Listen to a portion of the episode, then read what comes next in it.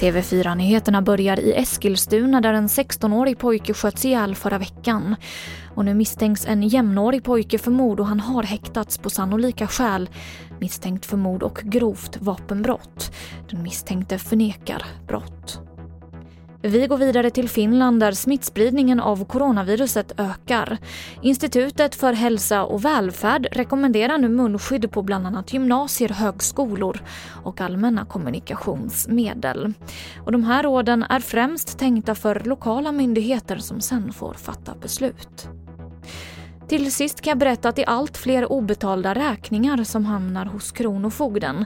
Det är en snabb ökning där också summorna blir större.